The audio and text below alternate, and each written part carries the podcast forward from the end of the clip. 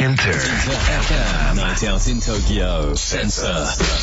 From New York, from New York. 金曜夜9時を回りました。DJ のカートゥーンです。インター FM Night Out in Tokyo ここからは From New York City これからの時代の主役となるニューヨークの Z 世代ミレニアル世代にフォーカスを当てております。ウェブメディアニューヨークフューチャーラボとタイアップしたコーナーです。ニューヨーク在住ミレニアル &Z 世代評論家シェリーめぐみさんが座談会形式でインタビューした模様をお届けしてきますシェリーさんよろしくお願いします。What's up, Tokyo? Cartoon, how you doing? Fine, great. ねえ、ナイスナイス。ということで、今日もニューヨーク予想最高気温16度です。めちゃくちゃ暖かくなってる。いや、え、そんなにグイーングイーンって上がってるんです よ。もう先週からずっと暖かい。もう、あの、もう春の格好始めてますよ。で、でもみんな16度とかだと、アメリカの方、半数の方もいらっしゃるんじゃないいや、ですか？もう、もう全然いるいる。もうなんか生足の女の子とかも普通にいる。ね、本当に。すげえ、うんこんな季節に。ねえ。で、まあ、ニューヨークはね、ファッションの季節、ファッションウィークが一昨日終わったばかりで、うんうんあまあ、大体毎年この季節って雪めっちゃ降ってるんですけど、はいはいね、今年は全然雪ないな、変だなというね。まあ、そんな中で、もう本当ぐんぐん春が近づいてきてしまってね、服が気になる季節でもあるので、えー今日のテーマは、2023年の Z, Z 世代ファッションは何？というね、えーそういうテーマでお届けしたいんですがこ、れは聞いていきたいですよ。我々ね、世代は関係ないとはいえ、やっぱその Z 世代が、なんつうの、この、またムーブメントを作っていくわけですから。そうそうそうね。一緒に楽しみたいなっていうね。で、ざっくり言うとね、まあ、引き続き Y2K なんですよ。Y2K ね。2000年前後に流行っえーたファッション、そうですね。はい。それとね、アップサイクルファッションっていうね。要するに、まあ、DIY ですね。自分で、なんかね、あの、古い服をなんとかするみたいな。まあ、そういうことなんだけども、じゃあ具体的にはどういうことなのかっていうのを座談会聞いてみてください。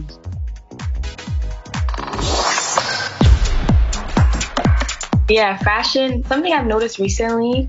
Cause I also small uh, follow a lot of like small businesses, like through mutual friends that make their own like, um, they have their own lines. And I noticed like something that's really popular are like the graphic printed like beanies, and they're like knitted. I've been seeing that a lot because basically this brand called Mia Culpa.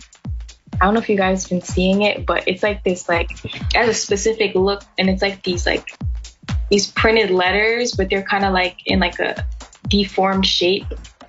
And like they come in so many different colors. ファッションで最近気づいたのは、いろんな知り合いがネットでブランドを立ち上げている。フォロワーはまだ少ないけれど。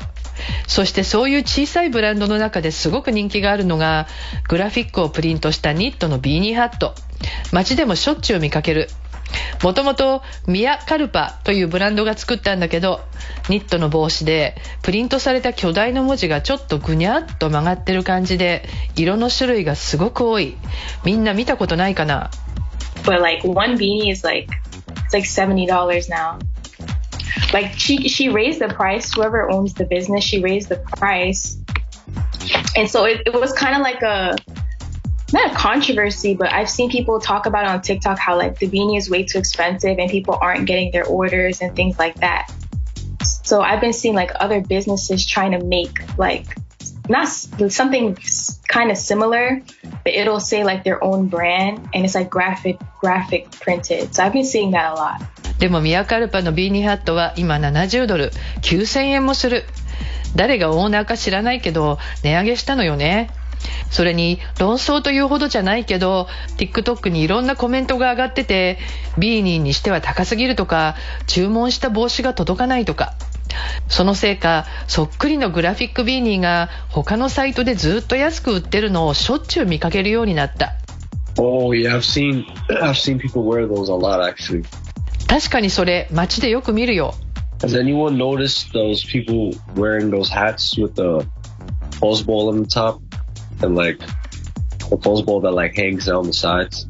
帽子といえばニット帽でトップにポンポンがついていて横にもポンポンがぶら下がってるやつよく見かけない In general, just like ear flappy hats, I feel like are a bit trendy right now. 見る見る。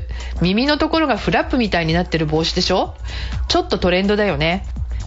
Really? I feel like I wore those when I was 10. えー、そう私10歳ぐらいの時に被ってたけど。That reminds me of elementary school. 私も小学校時代を思い出すけど。So those hats reminds me of the bunny hat. 私はうさぎさんハットを思い出すわ。I feel like I've noticed people wearing that outside and also on TikTok. よく見かけるよ。TikTok でも実際外で被ってる人も。いや、僕、ミヤカルパって知らなかったですね。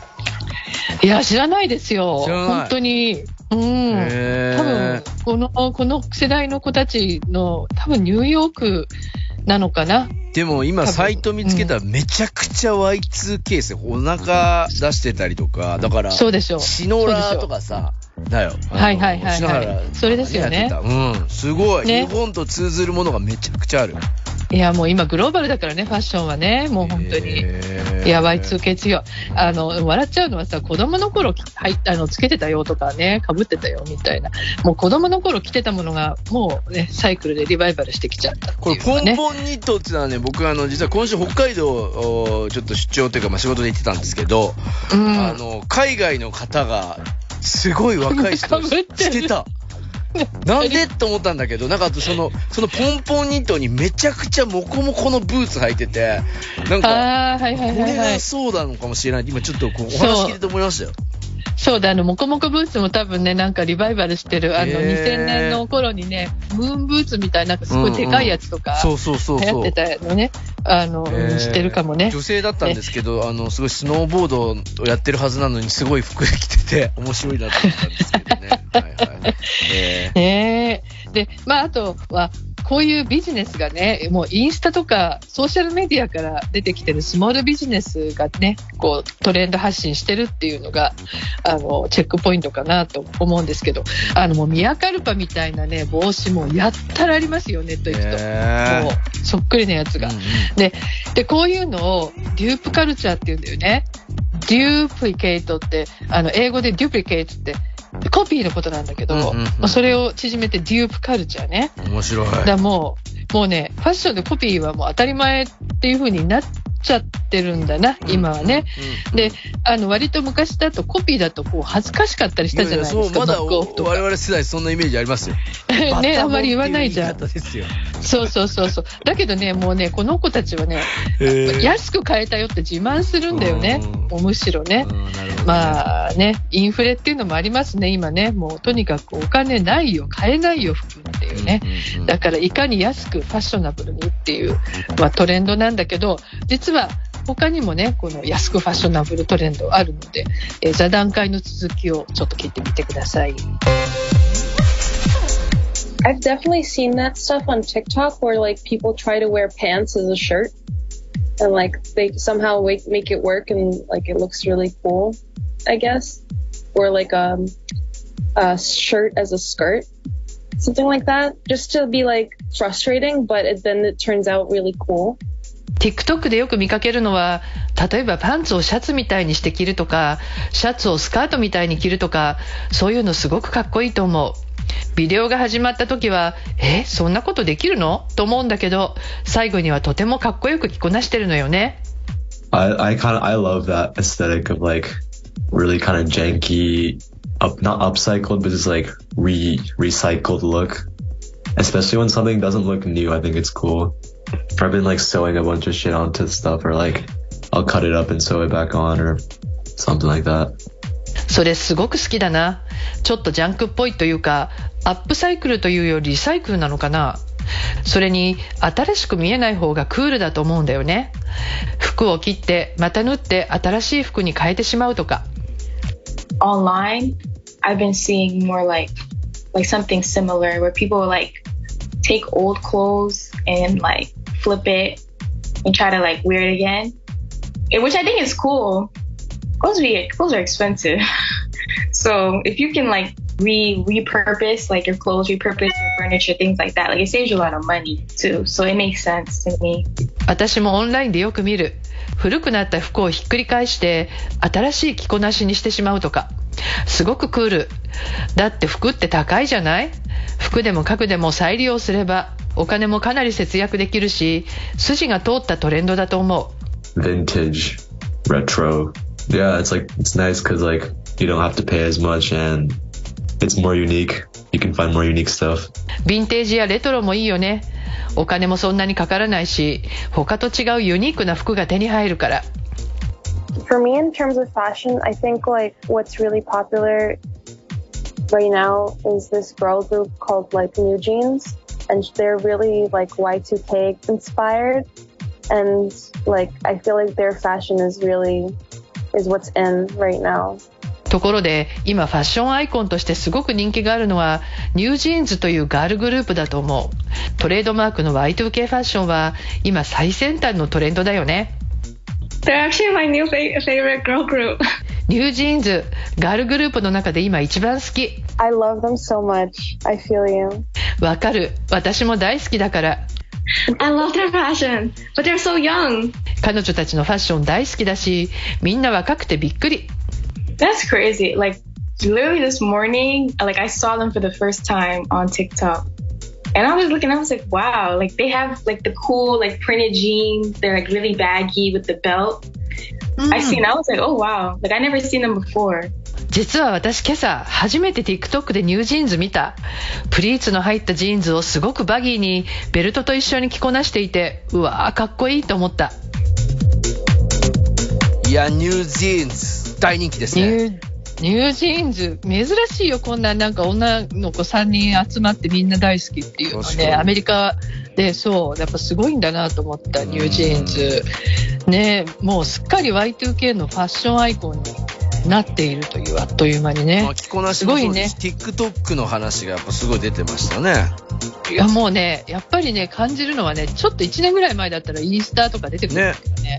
もう今もう TikTok ばっかですよ。本当に。何何どんな情報も。だってもう今のあの子たちは TikTok を検索エンジンに使ってるっていうぐらいだから、ね、なんかあの、アメリカのプロモーターの人もね、実はね、もうほぼ TikTok しか見てないって言ってた。あの、ライブのブッキングとか、リリースとかも。そうそうそう。だから私もなんか調べたりするのに一番早いの TikTok だなみたいな、へー最近。あのやっぱり一番そういうトレンド。方とか、なんかいろいろあるんですよね。ねえなんかねあんまあのまたいろいろ教えてもらわないと私もわかんないこといっぱいあるんだけどね、うんうんでも本当に TikTok がすごいなっていう。で、まあ、あの、そういう中で、やっぱりヴィンテージね、あの、スリフトショップで、まあ、あの、Y2K のファッションいっぱいあるからね、ファーストファッションも始まってたから、だからそういうのをもうスリフトショップで買うと。で、もうね、ろ Z 世代の6割は服をヴィンテージで買ってるよっていうね、そういう数字もあって、まあ、新しく見えない方がクールだというね。うん個性が出せるっていう。っていうのと、あと、アップサイクルね。えー折ったり、結んだり、切って、縫い直したりとかして、まあ今ある服を、あと古い服を着こなしていくっていうね。でね、これはね、インスタグラムも今年の若者のファッション最大のトレンドは、まあ、do it yourself, DIY だっていうふうに予測している。へーすごい。そう。で、もうだから TikTok に行くとそういう動画もね、いっぱいあるといううん感じで。あで、How to みたいなやつとかも確か見たな。なんかこう切って、こうガタガタガタそうって、それをこう短い動画にまとめてるから、あこうやってやればいいんだって分かりやすいそったな。う。でね、みんなそれがまた自慢なんだよね。こんな風にしてきちゃったよ、みたいなのがね。で、あの、今年のね、ファッションウィークでもね、そういう着方してる若い子見かけましたよ。なるほどお客さんで。うん、やっぱやってんだなっていうね。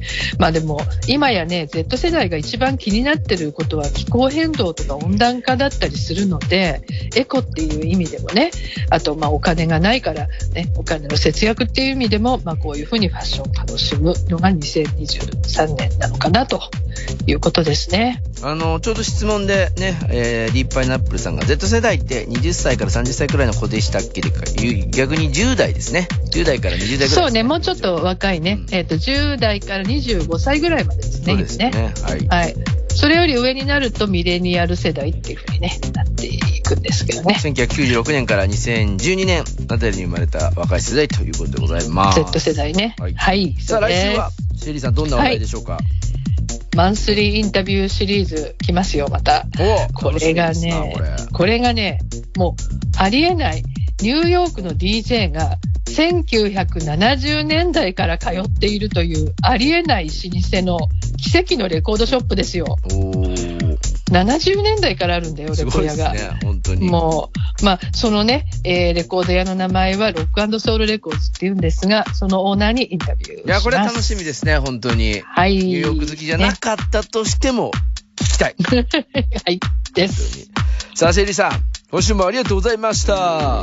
Thank you.